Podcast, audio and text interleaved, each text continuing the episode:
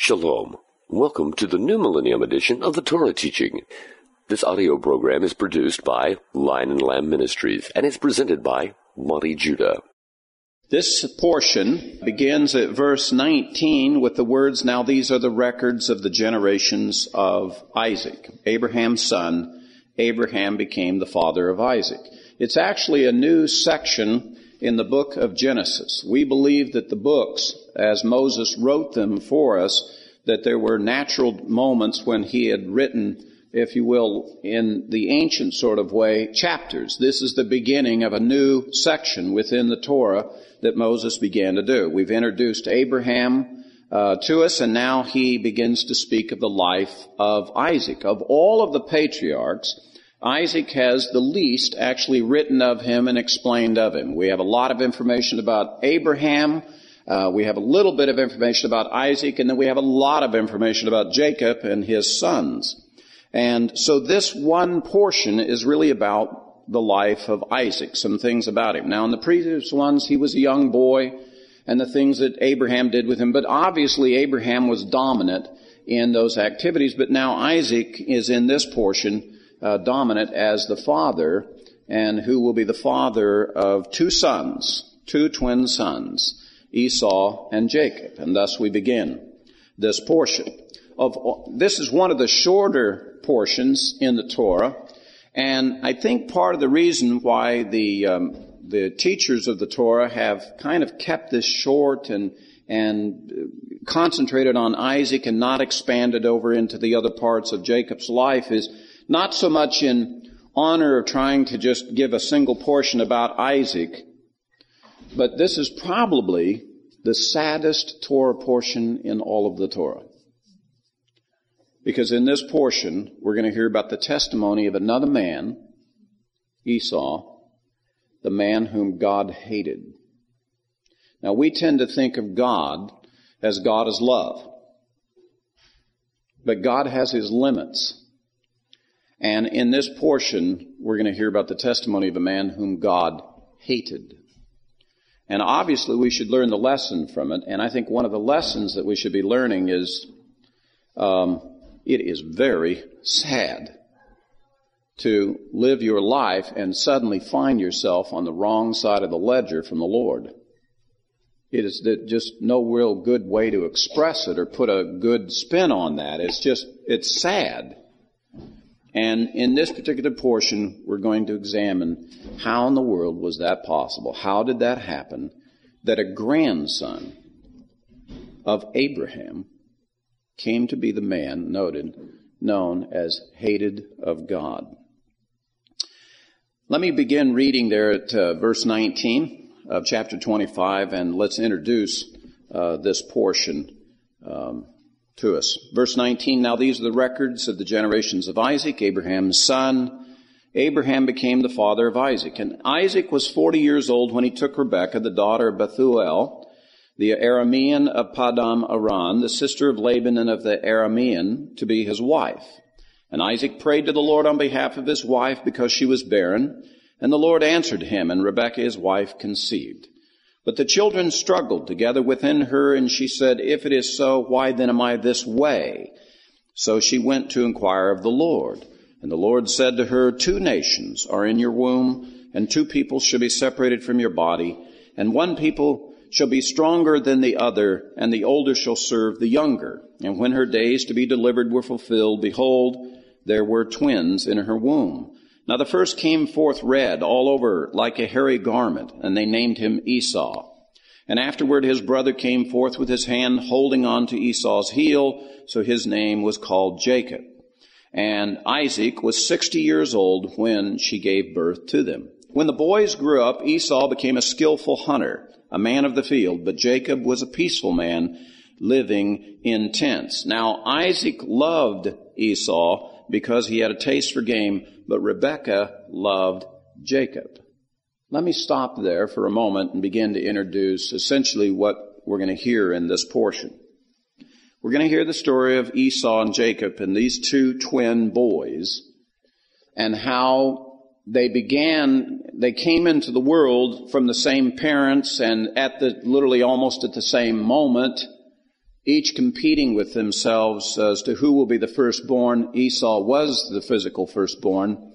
And what will transpire here in the course of this is how they come into the world, what the differences were with them, and that's when it begins to happen, because differences begin to come about in all spectrums. Not only the difference of their own personalities, the differences of their parents in treating them, the differences of what God will do with them, and how they deal with one another. Just real briefly, chapter twenty-five deals with the issue of them being born and the birthright of Esau being sold. Esau will sell his birthright. Then chapter twenty-six is going to deal with what appears to be something that is separate or different than this story. It deals with Isaac living in the land of the Philistines here at Gerar and how he is expelled. But it does relate to what we're about to study. And then it deals with Isaac's blessing upon Jacob, thinking that it is upon Esau. And then finally, it deals with Esau's sorrows and his sadness of the events of his life. And we're going to find several sections in here, several sets of threes that are going to appear. And really, I think what this portion is trying to do is put some continuity together of of the two fathers, of Abraham to Jacob. It's going to try to connect us and, and show something that's happening here. You've heard me make this statement before, and I'll repeat it again because it's um, um, very significant in terms of how to apply the principles of Torah to our lives. What happens to the fathers is prophetic and will be happening to the descendants. And I've mentioned this to you before about Abraham's vision of going down into Egypt and his dream and how the Lord said his descendants would go down into Egypt and come out. We'll be looking at some other things that happened to the fathers. And what is happening here with Isaac in his life is absolutely profound in its impact of what has happened to the Jewish people, the sons of Israel scattered throughout the nations. And we're going to see a pattern here that gives a lot of, if you will, understanding. I don't know that it's real explanation, but at least helps us to understand the process of what Israel has had to suffer from the nations, you know, throughout its life, because there's a very clear pattern that will emerge here from the patriarchs, and Isaac is a key part to that. Are you familiar with um, the term uh, of a group of people called the Saxons? The Anglo-Saxons. I'm sure you've heard of that before. I don't know if you are aware of it, but Saxon means the sons of Isaac. The sons of Isaac. And the Saxons uh, are, have been known primarily as being a people who were very mercenary and got involved in a lot of wars and conflict and contention. And Isaac has a lot of contention in his life, Uh, dealing with his neighbors. And we'll touch on some of that a little bit. We'll just give you a foreshadowing of some of the, the things that follow to the descendants that's prophetically given to us uh, there. In the course of um, the birth of these two men, Rebekah is given a prophetic message. And the prophetic message is given to us there in verse twenty-three. In which it says, "And the Lord said to her, two nations are in your womb, and two people shall be separated from your body, and one people shall be stronger than the other, and the older shall serve the younger." Now, it doesn't indicate to us that Isaac necessarily either knew well of this nor endorsed this, but certainly Rebekah uh, remembered this and kept this in mind, and it will be the reason that she will cause Jacob to do certain particular things that at face value seem inappropriate, uh, to, at least to us and the average person. Um, but it will be driven by the destiny of the Lord. It will be driven by this plan that God has for these men. And he has purposed and has chosen that the younger, Jacob in this case, will be mightier and more than he who is born first, or the older of it's from it. And then I want you to take note of verse twenty-eight, and this is illustrated for us. "Now Isaac loved Esau, but he had a taste, because he had a taste for game, but Rebekah loved Jacob. In the Hebrew, it reads like this. Now Isaac loved Esau because he had a taste for game, but Rebekah loves Jacob. There's a shift in the tense from the past tense of what Isaac did with, with uh, Esau, and it moves to the present tense of what Rebekah does with Jacob. Rebekah loves. And there's something that continues on. Um, it is believed that this split between the boys was actually amplified by the relationships of the parents. That Isaac spent a lot of time with Esau and Rebekah spent a lot of time with Jacob. And the emphasis on the present tense was that it carried the day. In other words, um, let me put it in a, in a much more common term. You could have said, if you'd have met Jacob in those days, you'd have said, you know, I think old Jacob's a mama's boy. You know, he he hangs around with her. He he didn't do anything but what the, she doesn't say it. And she don't go nowhere but what he isn't there with her. And, you know, you, you've seen sons that kind of hang around the house, and and there's there's both parents, and there's other, but but he's a mama's boy. I mean, his relationship with his mama is real strong. And and as a result, they kind of do things together. They make decisions together. And that's the reason what will get transferred is this vision that she has. It will get transferred to him, and it will be so that he carries that out. And that takes a very, very strong relationship for that to happen. So they emphasize there the present tense of the relationship with his mother. Now it begins at verse twenty-nine, one of the most interesting passages, and probably will best define the differences between the two. And when Jacob had cooked stew, Esau came in from the field, and he was famished. And Esau said to Jacob, "Please let me have a swallow of that red stuff there, for I am famished." Therefore his name was called Edom. But Jacob said, "First, sell me your birthright." And Esau said, "Behold, I am about to die, so of what use is the birthright to me?" And Jacob said, "First, swear to me." So he swore to him, and sold his birthright to Jacob. Then Jacob gave Esau bread and lentil stew, and he ate and drank, and rose and went on his way.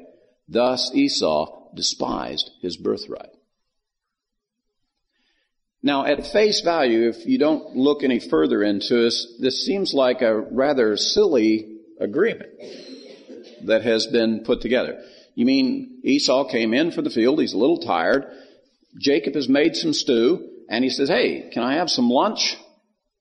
And suddenly Jacob comes up with the idea and says, "Well, I'm going to sell it to you." I mean, you know, he's one of the family. I mean, why didn't he just give him a bowl? I mean, what's the big deal here? What is Jacob doing? And so if you just take it at face value, it sounds like that Jacob, and this is where a lot of people believe that he was, that he's kind of a snide, conniving, deceitful uh, sort of fella. But that's not what this was about. That's not at all what this was about. And this is one of the classic places in Torah where you need to ask questions. And you need to dig. You need to find out what is really going on here. Why is this happening? If you look back in the previous Torah portion, one of the things that you'll discover is Abraham has just died. This was at Abraham's funeral. You know, it was a nice family funeral. And all of the family and all of the princes of the land and all the people who knew Abraham, and he had quite a life, had come to this huge memorial service to honor Abraham and to bury him there at Hebron. And all had assembled, and all of the family, and all of the princes of the land and the region had come to assemble and render their respect. Except Esau forgot to come on time. He was aware that Abraham was getting ready to pass away, just like your family knows when one of the previous generation is getting close to that point. And for some reason, he didn't position himself near. So that when the word came, and they decided to have the memorial service, he's a little late getting there. In fact, you know, like most memorial services where you have the, all of the circumstance and the reverence and the assembly of the all of the friends and the family, and the eulogy is said, and they try to speak the honor of his name, and then they bury him, and they go through all of that, and then they have a dinner. Everyone assembles, and it's kind of a somber place, but they all assemble as to comfort one another, and that was about the time Esau showed up, in time for the meal. And his attitude as he walks in is expressed here is, he doesn't offer any sort of apology or explanation or, gee, I'm sorry I'm late or, you know, any of that. He just walks in and is kind of a physical, selfish, caught up in himself person. And he says, hey, uh, can I have some of that red stuff there to eat? And that's the reason why immediately Jacob says, first, sell me your birthright. Because it's the firstborn in the ancients that is supposed to officiate and serve as those who lead in the honoring of those who passed. And he's not even present to do it. And Jacob wants to honor and wants to be part of the covenant and the descendants of Abraham and to render the proper respect. And so he's asking for, could you please give me those credentials so that I might render the respect that Abraham deserves? And, and the attitude of Esau is one of, well, you know, look, I'm going to be dying eventually one day. I mean, it's, it's no value to me. In fact, he doesn't even negotiate for the price of a bowl of lentil soup and a piece of bread. He says, you know, it's, it's not worth anything. In fact, the scripture indicates that he swore to him even before he got the bowl of soup. Jacob said, swear to me. And so he did. And then it says, verse thirty-four, then Jacob gave Esau some bread and some soup. Um, the value of the birthright for Esau wasn't even worth a meal, at least according to his words. It wasn't even worth it. He just threw it on the ground. To complete the deal, so it was a full contract, why Jacob made sure he had a bowl of soup for it. So that if Esau ever came back and said, well, you never paid me. You know, it was never a real contract. You never get. He said, yeah, I did. I, I gave you bowl of soup. That's what you were willing to accept. You know, if you were having a funeral in your family, and let's say that you had a family and you had some siblings, and one of your siblings came walking into your parents' or grandparents' funeral and had the attitude that Esau had, I dare say you would have been even worse than Jacob in dealing with him. In fact, it would have been one of those magic moments in which that I don't care if we are blood relatives, but you would have probably communicated, I don't need to see you ever again. And don't darken my door again. And there would be a schism in the family because of such disrespect. And that's really, you know, what's being expressed um, in Esau devaluing and not counting his birthright to mean anything. He's saying that my grandfather Abraham don't mean a thing to me. My father Isaac doesn't mean anything to me. I don't count it of value at all.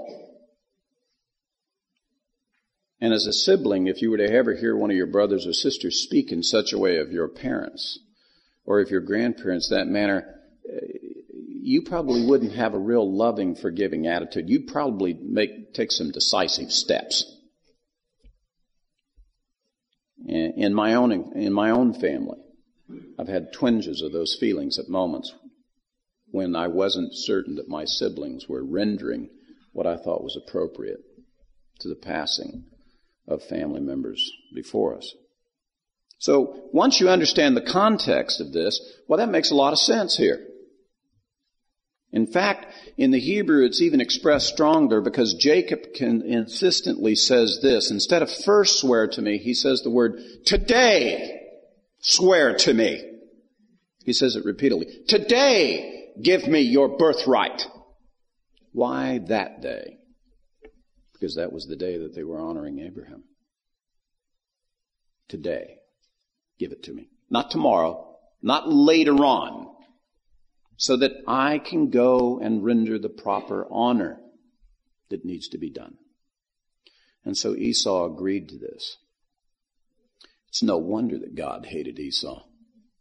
He has already told Abraham, I'm going to give you a covenant in which those that curse you, I will curse. I don't care if it's your own descendants. If they curse you, I will curse them. Those that bless you, I will bless them. That principle of that covenant that he made with Abraham, it extends to actual physical descendants as well as the heathen nations. It may be.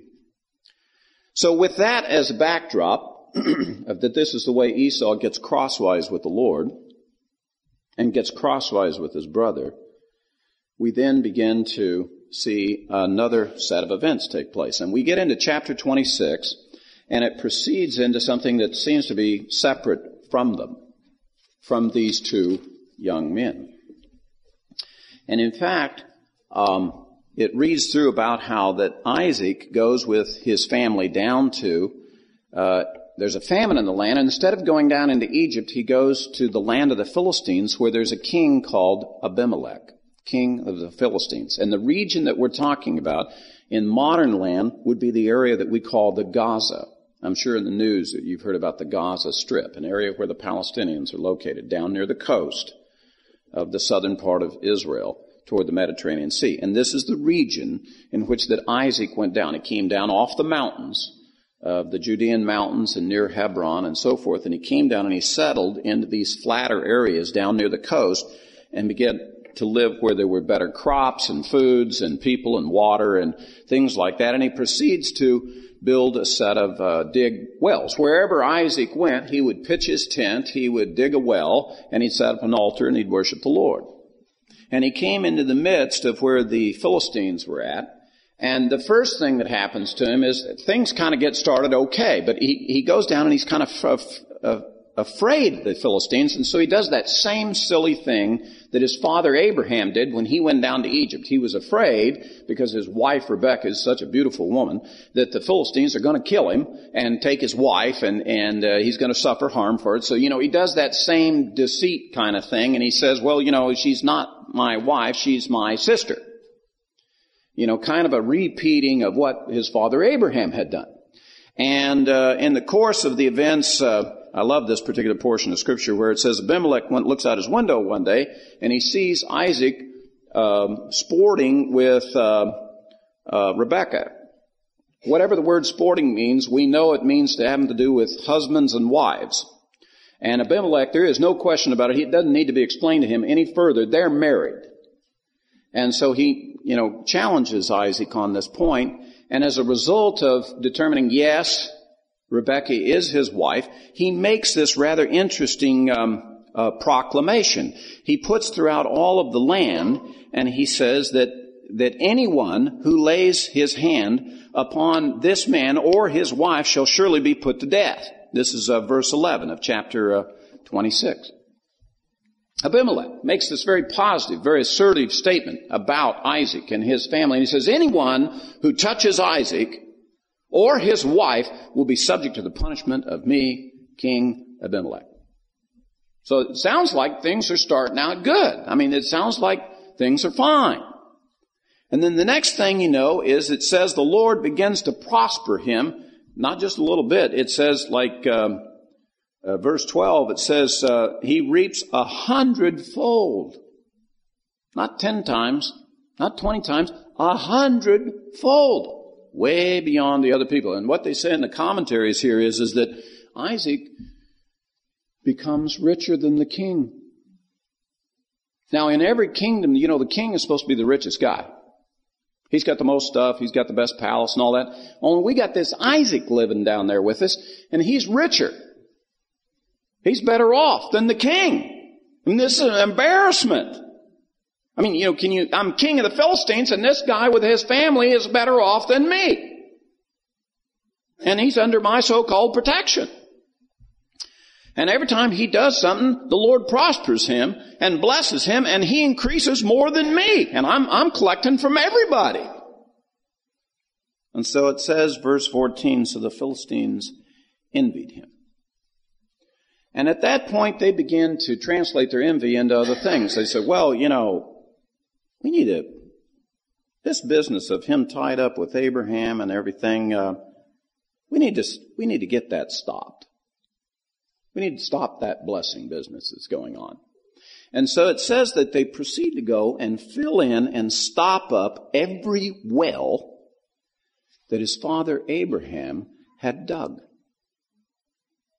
So that Isaac is, doesn't have the benefit of, of his father Abraham's wells that had been dug. You know, because Abraham had done that thing. He'd lived in the tent, and every time he went someplace, he dug a well and set up an altar. And then, and so the Philistines started filling it in. So Isaac says, okay, I'll, I'll dig a well. Do you know how difficult it is to find water in the land of Israel just going out and digging a well? This is no easy task. In fact, in the land of Israel, if you drill for water, if you go digging for water, if you get water, you swear it's a miracle. In other words, literally the people, the testimony is God purposed you to have that water. Because that's how rare water is. Literally, water is life in the land of Israel and in that whole region. Anybody that digs a well and gets water is because God blessed you to get that. Isaac goes out, and every time he goes to dig a well, he gets water. I mean, this is really irritating people. And it says the Philistines, I love this, uh, the logic. This is such modern day uh, logic today. It says that the Philistines, when Isaac would dig a well and find the water, here's what they would say. Well, we know that's your hole in the ground. We know you dug that hole in the ground, but the water is ours. You know, it's a little bit like the Arabs in the world. You know, you can dig a well, but because of the underground structure where all the oil goes, that's the reason why those sheiks and um, the Arab nations, they don't get along with each other, because if you drop, you're probably in the same underground lake, pool, whatever it is there, chasm of oil that goes across multiple borders, and that's the reason Saddam Hussein attacked Kuwait. Because he swore that Kuwait was digging too many wells, and it was taking the oil, sucking the oil out from under Iraq. And that's the, that's why he was claiming that he needed to go attack Kuwait. Well, in this case, Isaac is digging wells, finding water, and of course they're all claiming, well, that's water that came under the ground from our place. And so they would come into contention. And in fact, there's three particular sets of wells here that Isaac will dig before finally there's some peace over this deal. And uh, if you want to do a really fascinating study, I can't go into it tonight, but I will tell you there's a deeper study here. There is a parallel of these three wells to the three temples. That the story of the, the hassles with Isaac with these three wells matches what we know historically has already taken place of the first two temples built in Jerusalem, and that the third well that he digs, which is a very broad place, we, and this is the parallel, we know that the next temple, the last temple that will get built, that the Temple Mount will be expanded from five hundred cubits by five hundred cubits to three thousand cubits by three thousand cubits. It'll be six times greater in the millennial kingdom. And so this last well is called a very broad place, which is a description of the third temple by the prophets, which has a very broad place. And the scripture speaks of the millennial kingdom in which that the whole earth, the surface of the earth, will be a very broad plain. And so there's a kind of a prophetic picture that ties up. I mentioned that uh, just to tell you that there's other parts of this teaching that leads into the prophetic, into the future. In any case, we have um, Isaac completing this, and we have this story. We have this story of Isaac essentially getting expelled out of the Philistine land. He's pushed all the way back up into the mountain region again. And that's where I want to give you one of the greatest uh, parallels uh, that we have in this teaching of Isaac, which is, I mentioned to you about Isaac's sons, the Saxons, the fact that we're broad spread over the world, and that Israel has been broad spread over the whole world. So let me give you, in the context of what we've just, I've just introduced to you, this is a very common and understanding and teaching that has been given to the Jewish people, even to this generation, that explains this dilemma of Israel being scattered in the nations. Abraham, when he came out from his father's house and he went into the land, the thing that he had to deal with was being alone, being pressured, and the issue of being treated with intolerance. And the great lessons that we learn about Abraham's hospitality, as we've covered a couple of weeks before, is about how to be tolerant to other people, because he was treated with intolerance. And so the issue with Abraham is the subject of being tolerated and dealing with intolerance with other people.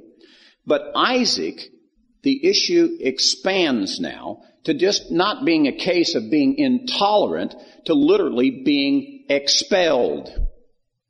And when we get to Jacob, that we will see here later on, we will, and it's through Esau that does this, we get to the point where Jacob's life, not being, you know, people treating him with intolerance or pressuring him, not that he's being expelled, but his life is being threatened. And Esau will threaten him with his life. And so what you have is you have three modes and three, descending or ascending, however way you want to explain this, things that the sons of Israel, the descendants of these fathers, will have to endure. And by the way, we as Messianics, this is what we're a part of. Every one of you who has become a Messianic, then come into this movement, one of the things that you've had to deal with is like unto when, as you heard that Abraham is your father, and you began to identify with him and his heritage, one of the things that you had to endure was other people treating you intolerantly.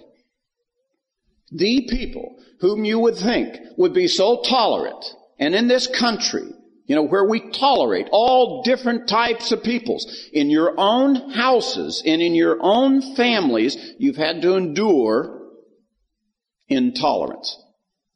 You've been pressured. You've been told, don't do that. Don't be a part of that. Oh, you shouldn't be there. Why are you there? I did a lady's funeral this uh, this week, a lady that came down to Sukkot. And in her community up there, she had the strongest witness in her community amongst these Kansans in Dickinson County, Kansas. And I grew up from there, and I know what those people think and how they feel. And if you show anything that looks Jewish, it is so strange and so different. They can't help with themselves, but just almost go ecstatic with intolerance to you. They just don't know how to deal with it. And they literally... her testimony was up there, was when they heard that she was getting involved in Messianic things and reading from the Old Testament and turning to the words of Abraham, and she started repeating some of this teaching and so forth with her family and her friends and her community that she was up there, they all thought she was in some kind of cult. What kind of cult have you joined? Like, it can't possibly be anything that's right or correct. You have gone off your rocker. And that's what happens when you start identifying with Abraham, when you start becoming one of the sons and daughters of Abraham, when you start speaking with honor of our father Abraham and the covenant that God made with him. It doesn't make any difference that our theology says in him, in his seed, would all the families of the earth be blessed.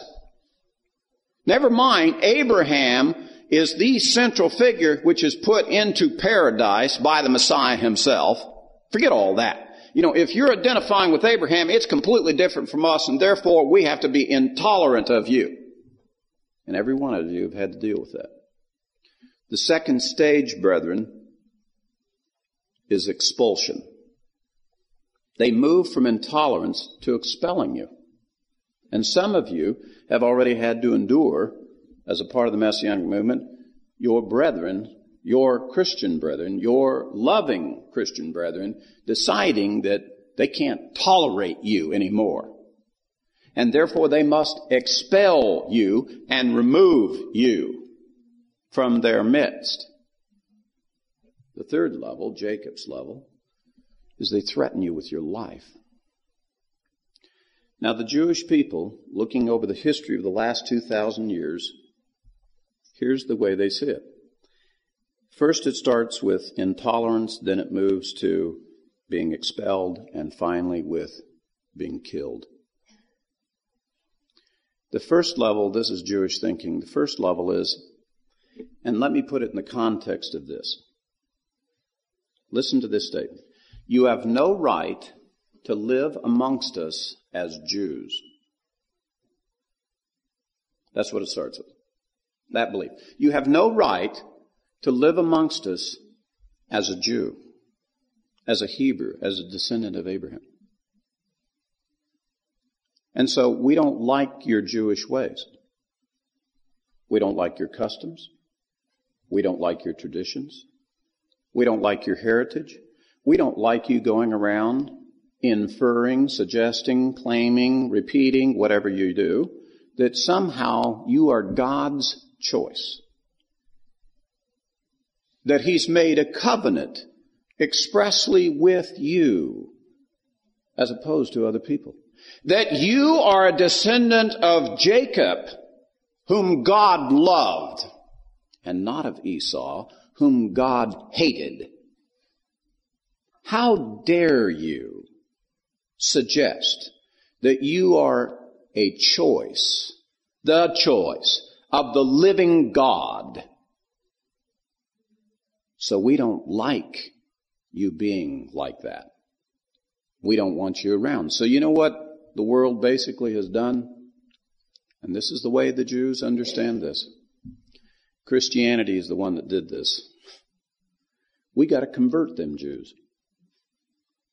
Let's change them so they're not Jews anymore. We'll, you know, we'll have them around, but they won't be Jews anymore. And that's what Christianity for the last two thousand years has expressed as a message to the Jewish people. We want you around, but we don't want you to be as Jews around us. I'm going to share something with you out of church history that most Jews are very, very familiar with because it's part of their teaching on this point, which is going to come as a shock to you. But it is true. It's well documented. And so that you can understand kind of the Jewish perspective on this point. There's an ancient letter that was found, that was written. This was in Europe many, many years ago, about, oh, three, four hundred years ago. About the time that Martin Luther was operating, in which that this landowner is writing a letter to his pastor, his bishop, or whoever's in charge there religiously that he's checking in with, and he's reporting that he hired this tenant family to come work his land. But then upon finding out that they were Jews of Hebrew descent, he had done the following. He had taken the husband, he had bound him hand and foot, and he had thrown him into the pigsty where the pigs had killed him. That he had sold his wife into servitude as a, as a bound servant to another family. That he had taken his son and had brought him in, sat him at his table, and forced him to eat pork so that he could be his adopted son and his family, and he had deflowered the daughter. And he was asking for counsel as to what other Christian acts that he should perform upon these Jews. That's historical Christianity. That's what Jews understand conversion to be. That's what, when they say the word conversion, that's what they understand it to be. That's what, when they say the word conversion, that's what they understand it to be. Just uh, two hundred fifty years ago, the same Christian Protestant religions that came to this country and that we know to be here in churches here today used to have a series of creeds. I'm sure you've heard of this. These creeds of faith that they would repeat and state.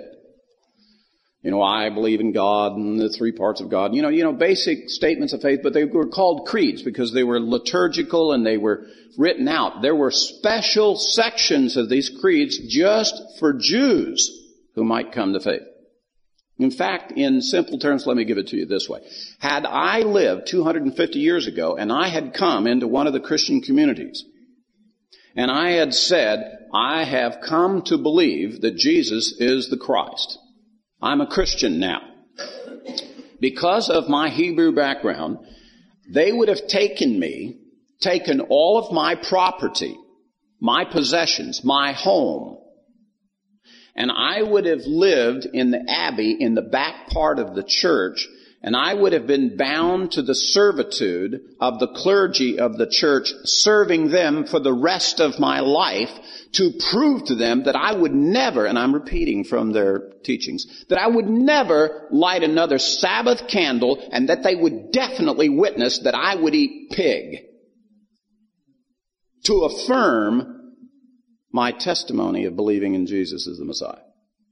And that I would never keep another Jewish holiday or another Jewish expression or ever speak Hebrew again. That's Christianity. Historical Christianity. It's called conversion. And they see this statement, you have no right to live amongst us as Jews. Particularly that last part, as Jews. And they want to get rid of that part. That same statement goes a little bit further in some of the nations in history, and these are from the Christians. Anytime Christianity ever came to political power in any nation, it was bad for the Jewish people. They are the ones who most strongly in this country believe in the separation of church and state. Why? Because every time historically, for the last seventeen hundred years, any nation that takes on a Christian-style government, it's bad for the Jews. Why? Because the Jews get kicked out. And they're forced to leave.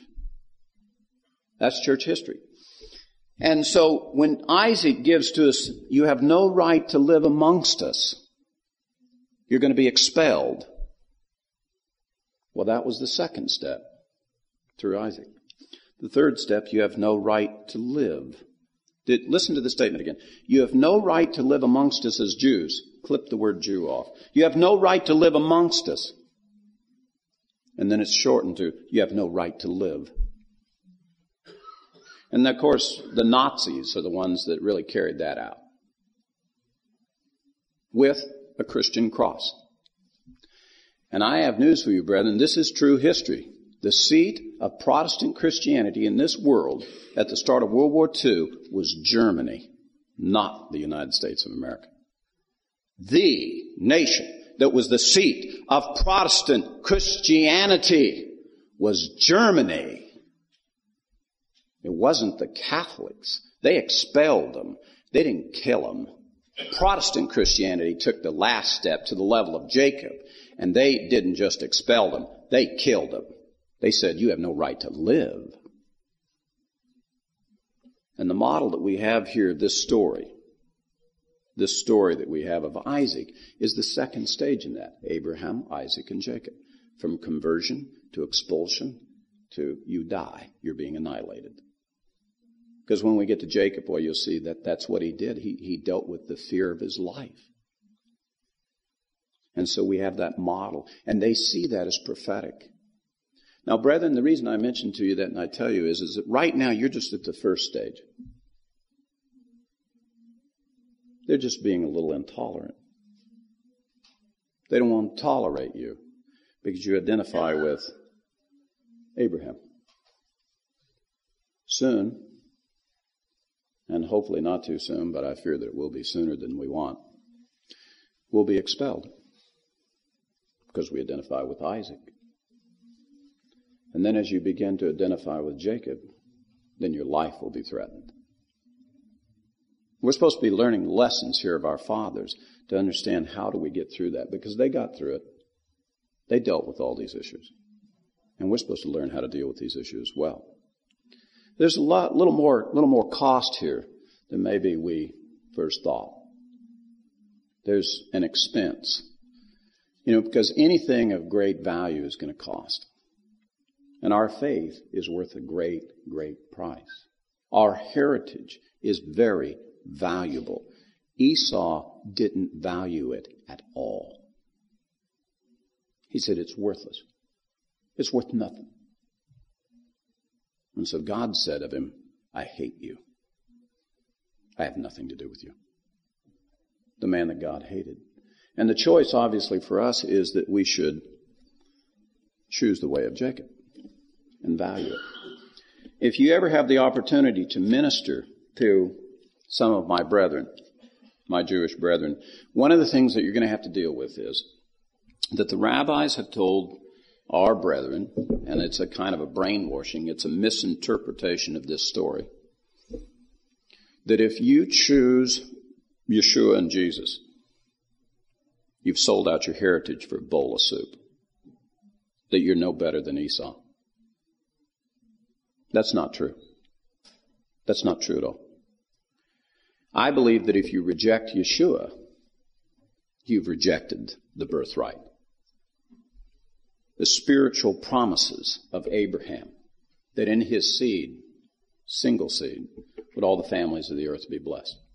That you've rejected the heritage of Abraham, Isaac, and Jacob.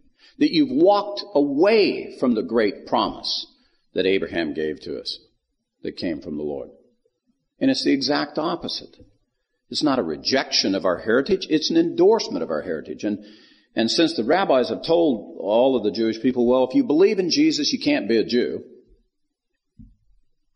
And the church has gone along with it. Historical Christianity has gone along and said, yeah, that's right. When you accept Jesus, you can't be a Jew anymore. Well, Peter didn't listen to that. John didn't listen to that. Paul didn't listen to any of that. Paul was quite assertive about the fact that he was definitely a remnant of Israel. He was of the tribe of Benjamin. He was circumcised on the eighth day, and concerning the law, he was trained as a Pharisee. And he still proclaimed the Messiah. He never put any of those things above the Messiah. He always put the Messiah above all of those things. But he did not get rid of it. In fact, he specifically said in Romans eleven, he said, has God rejected Israel? No, God forbid. God forbid. There's always been a remnant of those by faith, and there always will be a remnant by faith. And he specifically said those who are the remnant of Israel, those of the real Israel, are those who have the faith in Yeshua the Messiah. It's the rabbis who've come along who don't have the faith in the Messiah, who have perverted the definition of who Israel, real Israel is. And we got the story of Esau and Jacob all backwards. Now, one of the things that we have to uh, deal with, uh, with regard to the story of, of uh, Esau and Jacob, has to do with, um, you know, it doesn't sound like God is being very righteous there. Uh, he's certainly not being very fair about the way he's treating Jacob and, and the way he treats uh, Esau. And in fact, when you read that uh, passage, which is repeated in the New Testament several times, uh, he loved Jacob, but he hated Esau. You know, I can remember back in my earlier days reading that passage and going, uh, what? You know, God, uh, did you slip a cog on me? I mean, you know, your love and, you know, how, how can you do that? And that don't seem right.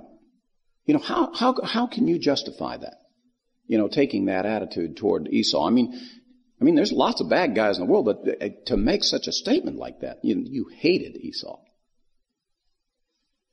And one of the struggles uh, that comes in our faith is, is, uh, and I think that's the reason why we have part of this teaching in the Torah early on, is to teach us about certain things about the characteristics of God, his, what our heritage is, and about what we call the doctrine, we call the doctrine of election. Now, if you go to seminary and if you go off to Bible college, they're going to, it's one of the twenty-seven major doctrines that they teach in the New Covenant faith. It's called the doctrine of election, how God chooses uh, someone and doesn't choose another. And, and that's what you've got in this classic case. God loved Jacob, but he hated Esau. You've got God's election, God's choice being expressed here. And people are just not quite satisfied with, well, God's sovereign, he can do anything he wants. No, he doesn't do just anything he wants. He follows rules. He puts uh, rules down, and, and he has righteousness. He does the right and just thing. And so how can you justify that? Well, it comes down to this, and let me just put it to you simply. Our concept that we think God has to be fair is absolutely flawed. Fairness is a doctrine amongst men. There is nowhere in the Scripture that it says God is fair. That's not one of the attributes of God. What it says is God is just and he's righteous. But it doesn't say he has to be fair. Now think about this for a moment with me. If God really was fair, we'd all be dead by now. We'd get what we deserve. There would be no chance for mercy and no, no, no way to, to make an adjustment, you know, to our situation. I mean, if he was fair, we'd all be in trouble. You know, if we took that same doctrine of fairness, the way we treat each other, you know, would, there's not one of us that would make it with the Lord. Thank goodness God is not fair. Thank goodness that the Lord is full of mercy and justice and righteousness and truth. And he deals with the issues that we do, but he does it within the context of those things. Let me take you to Romans chapter nine, where uh, very uh, where this this uh, doctrine is is uh, being expressed in the New Covenant,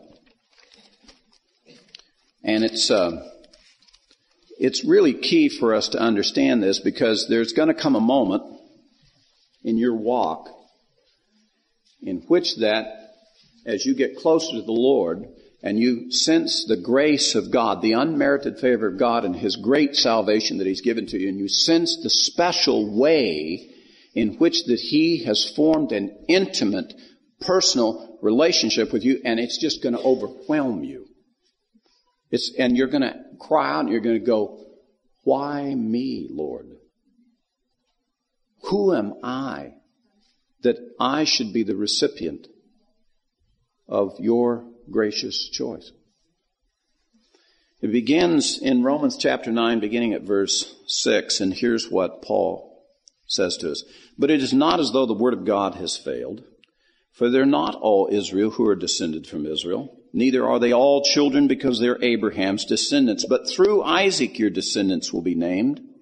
That is, it is not the children of the flesh who are the children of God, but the children of promise are regarded, regarded as the descendants. For this is a word of promise. At this time I will come, and Sarah shall have a son. And not only this, but there was Rebekah also, when she had conceived twins by one man, our father Isaac. For though the twins were not yet born and had not done anything good or bad, in order that God's purpose according to his choice might stand, not because of works, but because of him who calls, it was said to her, the older will serve the younger. Just as is written, Jacob I loved, but Esau I hated. What shall we say then? There's no injustice with God, is there? May it never be. For he says to Moses, I will have mercy on whom I will have mercy, and I will have compassion on whom I have compassion. So then it does not depend on the man who wills or the man who runs, but on God who has mercy. For the Scripture says to Pharaoh, For this very purpose I raised you up to demonstrate my power in you, and that my name might be proclaimed throughout the whole earth. So then he has mercy on whom he desires, and he hardens whom he desires. You will say to me then, why does he still find fault? For who resists his will? On the contrary, who are you, man, who answers back to God? The thing molded will not say to the molder, why did you make me like this, will you? Or does not the potter have the right over the clay to make the same lump one vessel for honorable use and the other for common use? What if God, although willing to demonstrate his wrath and to make his power known, endured with much patience vessels of wrath prepared for destruction, and he did so in order that he might make known the riches of the glory upon vessels of mercy, which he prepared beforehand for glory? Even us, whom he also called, not from among the Jews only, but also from the Gentiles. Who are we to question if God so desires to show his great loving kindness and mercy to the world, and then he picks you to demonstrate it with? Who are you to question that? Well, you, you have no right to question. You are just the benefactor of it. And part of the reality of understanding God is that God is God. He's not a man. And he doesn't make decisions like men make decisions. He's not fair. He's just. And Esau got what he deserved, just as you would exercise the same judgment in your families if your sibling acted in the same manner. Just, correct, appropriate, righteous. And what we should be stirred to do is let us choose the Lord.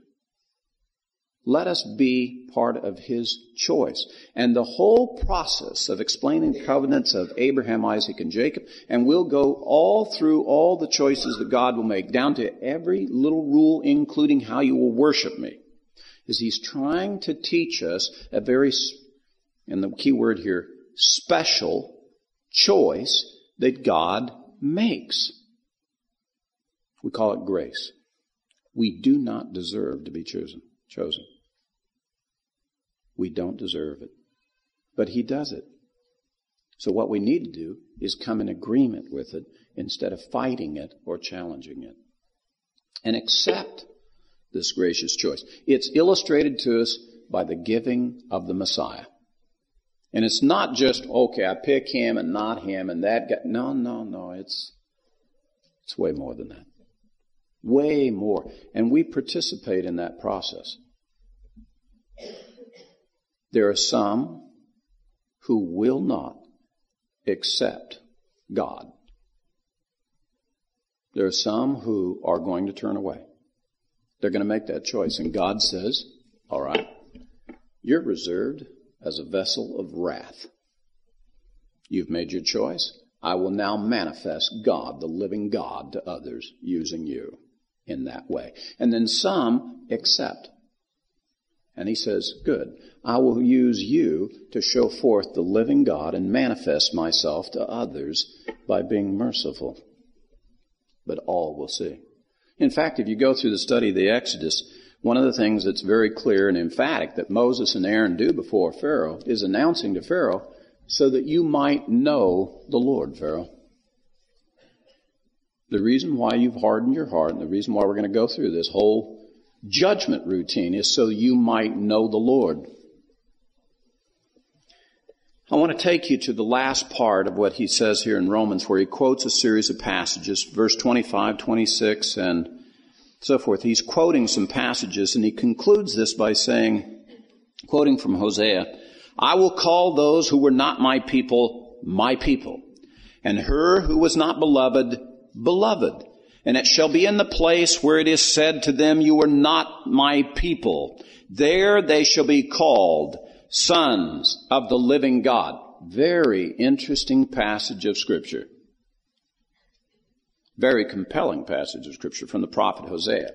In fact, that expression there, the sons of the living God, it only happens once in the whole of Scripture. Only once.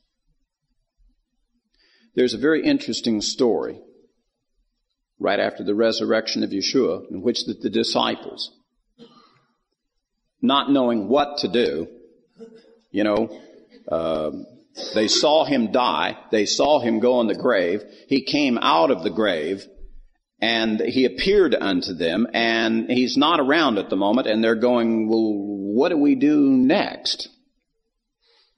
I mean, we've been involved with this guy for three years. I mean, what what do we do now? In which that, not knowing what to do, Peter said, well, anytime I don't know what to do, I go fishing. So they all trooped back to Galilee, and they went fishing. And they're out in the boat fishing. And they've been out there all night, all of these disciples, all these guys that saw the resurrection and wondered what in the world's going on with my life and the world, and was that the Messiah or what? And they're out there fishing, and it's like Sarah, who can't have a kid, and Rebekah, who can't have a kid, and so forth. And they ain't catching no fish. They're out there fishing, and there's no fish. And they've spent a long night out there, and it's in the morning time, and um, they're uh, standing in the boat, and there's, they don't know this, but there's the master standing on the bank, and he yells out, and he says, hey, guys, you get any fish? And they yell back, and they say, uh, no, we, we, we didn't catch no fish. And so he says, hey, throw your net in on the right side of the boat. And you can imagine the expression, look, we've been out here fishing all night. Throwing the net in one more time ain't going to catch no more fish. You know what I mean? But somebody says, hey, go ahead and do it. Try it. And so they do. They, they throw the net in. And the Scripture says suddenly the net was filled with fish. Now, these guys have been trooping around with the Messiah long enough. They know that's got to be the hand of God. That, that must be the master. Now, they didn't quite recognize him, but it says Peter, he puts his outer garments on, and he dives in the water, and he swims into the shore. And sure enough, it's the master, and, and they bring the boats in and so forth. And, and here's the master, and he's got some charcoal, and he's got a nice little beach set up here, and he's got some fish cooking. And I don't know where he got his fish, but he's got some. And and um, and he says to him, he says, hey, fellas, uh, bring, bring some of that fish with you. And the gospel records for us there in John twenty-one, that it took many boats to bring the net in. The net did not break. It took a lot of people to help haul that net in. They caught exactly one hundred fifty-three fish. one hundred fifty-three fish. Not one hundred fifty-four fish. Not one hundred fifty-two fish, but exactly one hundred fifty-three fish. And then all the disciples sat down and had this very interesting breakfast with the Lord. And one of the things that is not real clear to a lot of brethren, New Covenant brethren, about that story is, is that I think John and others were stunned. Because in the Hebrew gematria numerical value, which good Hebrews would have known, we know that that phrase from the prophet Hosea, the sons of the living God, it's the only expression in the Scripture that equals in numerical value one hundred fifty-three. And it was by no accident they caught one hundred fifty-three fish. The Lord was giving them an illustration of that they were getting ready to be commissioned to go out and fish, not just for any men, but for the sons of the living God. God's choice. And that one of the things that was being expressed to them was, the net will not break. You will catch every one of them. You will not lose a one. And it's really a wonderful message about God's choice. We are one of the one hundred fifty-three fish. I'm telling you right now, you personally, as you sit here, you're in that count. If you're not present, if you're not part of the kingdom, then the number's not right. for the great plan of God, because he has chosen you. This is what Paul says, from before the foundations of the whole earth, that he chose you before there was an earth. He knew you. And he is, that's how special that choice is of us. We are not descendants of Esau. We are descendants of Jacob. We're not just the descendants of just Jacob, but of Isaac and of Abraham. We're special by, because of God's choice. What we're supposed to be doing is responding to that choice. In responding in faith. Now, if you'll recall, I told you the first stage is intolerance, the second one will be expulsion, and the third will be the threat to your life. It takes leaders who think you don't have a right to exist to get to those other levels. And this man thinks you don't have a right to be a Christian. And he thinks that you're not appropriate or correct. The Nazis didn't even consider Jews to be humans. They considered them to be vermin, like maggots, something to be squashed and exterminated. And we are on the brink of having a chief executive officer of our country who thinks these thoughts toward us. Now, that's all stuff that happened in history, but that's not supposed to happen in your life, is it? You're part of the world, brethren. You are part of history. In fact, history is being made now. And what made you think that if you were God's choice, that you weren't going to endure the same things that those that have been chosen by God in prior generations have had to endure? See, that's what this lesson is called. Generations. This is the destiny of every generation. If you're of Abraham, Isaac, and Jacob. If you're God's choice, you will be rejected by the world and by the enemy. You choose God, and as a result, they don't choose you anymore. The world won't choose you as a result. That's what this lesson is uh, supposed to be teaching us about. It's supposed to be preparing us to understand that we have a destiny in the Lord that's very valuable, a birthright that is precious, and that we should be following those who desire the birthright. Now, I want to show you the final lot of Esau after he loses his blessing. Now, we talked about the birthright, but if you recall, Rebekah, because of the prophecy given to her by God, sends Jacob in dressed as Esau with his garments, and he's the one who receives the blessing from Isaac in the, Isaac's final days.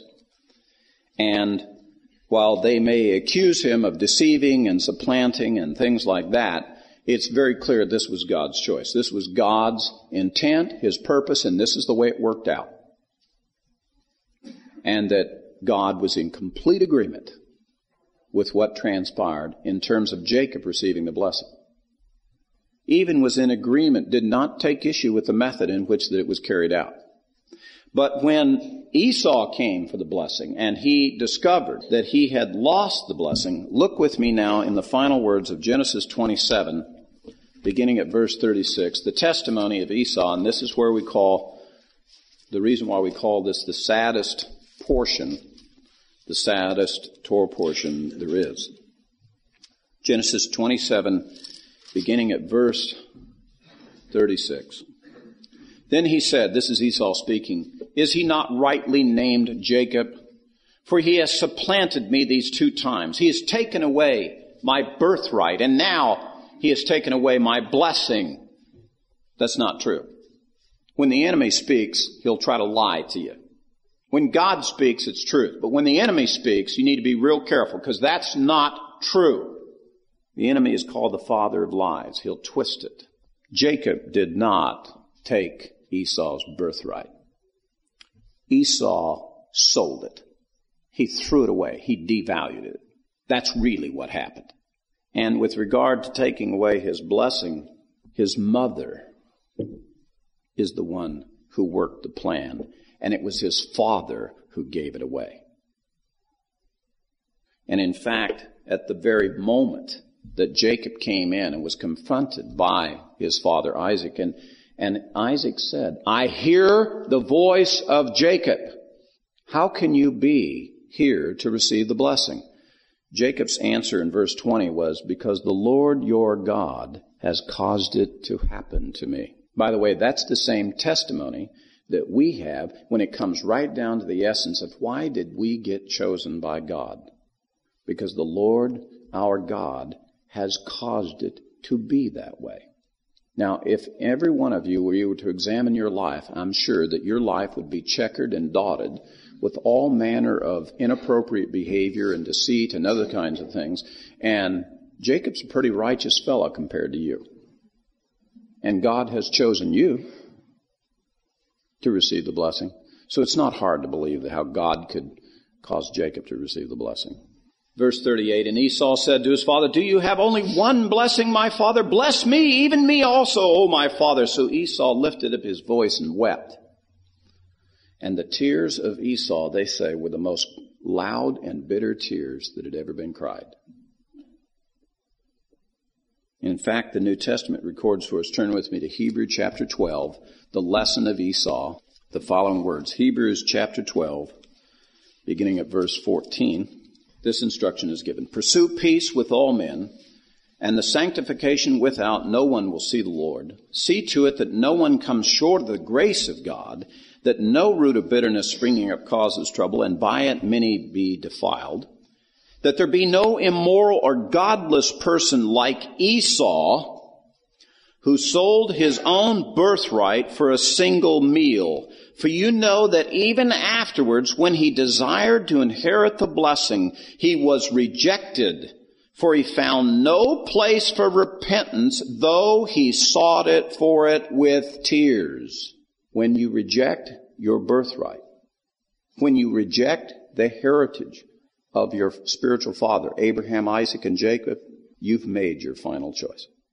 You've made a decision of what your inheritance is. Even though you may seek it with repentance and with tears, the Lord has said no. And that will be the same tears that will be cried by every sinner at the final judgment, the tears of Esau. They will be crying and saying, give me one more chance. And the answer will be very simple. You made the same choice Esau made. You did not value the heritage of your father Abraham at all. Therefore, you didn't value the heritage of everything that followed, including the Messiah, including my plan for you. For more information about Lion and Lamb Ministries, call our office at four oh five, four four seven, four four two nine. Our address is Post Office Box seven two zero, nine six eight, Norman, Oklahoma, seven three zero seven zero. Our web address is w w w dot lion lamb dot net. Thank you.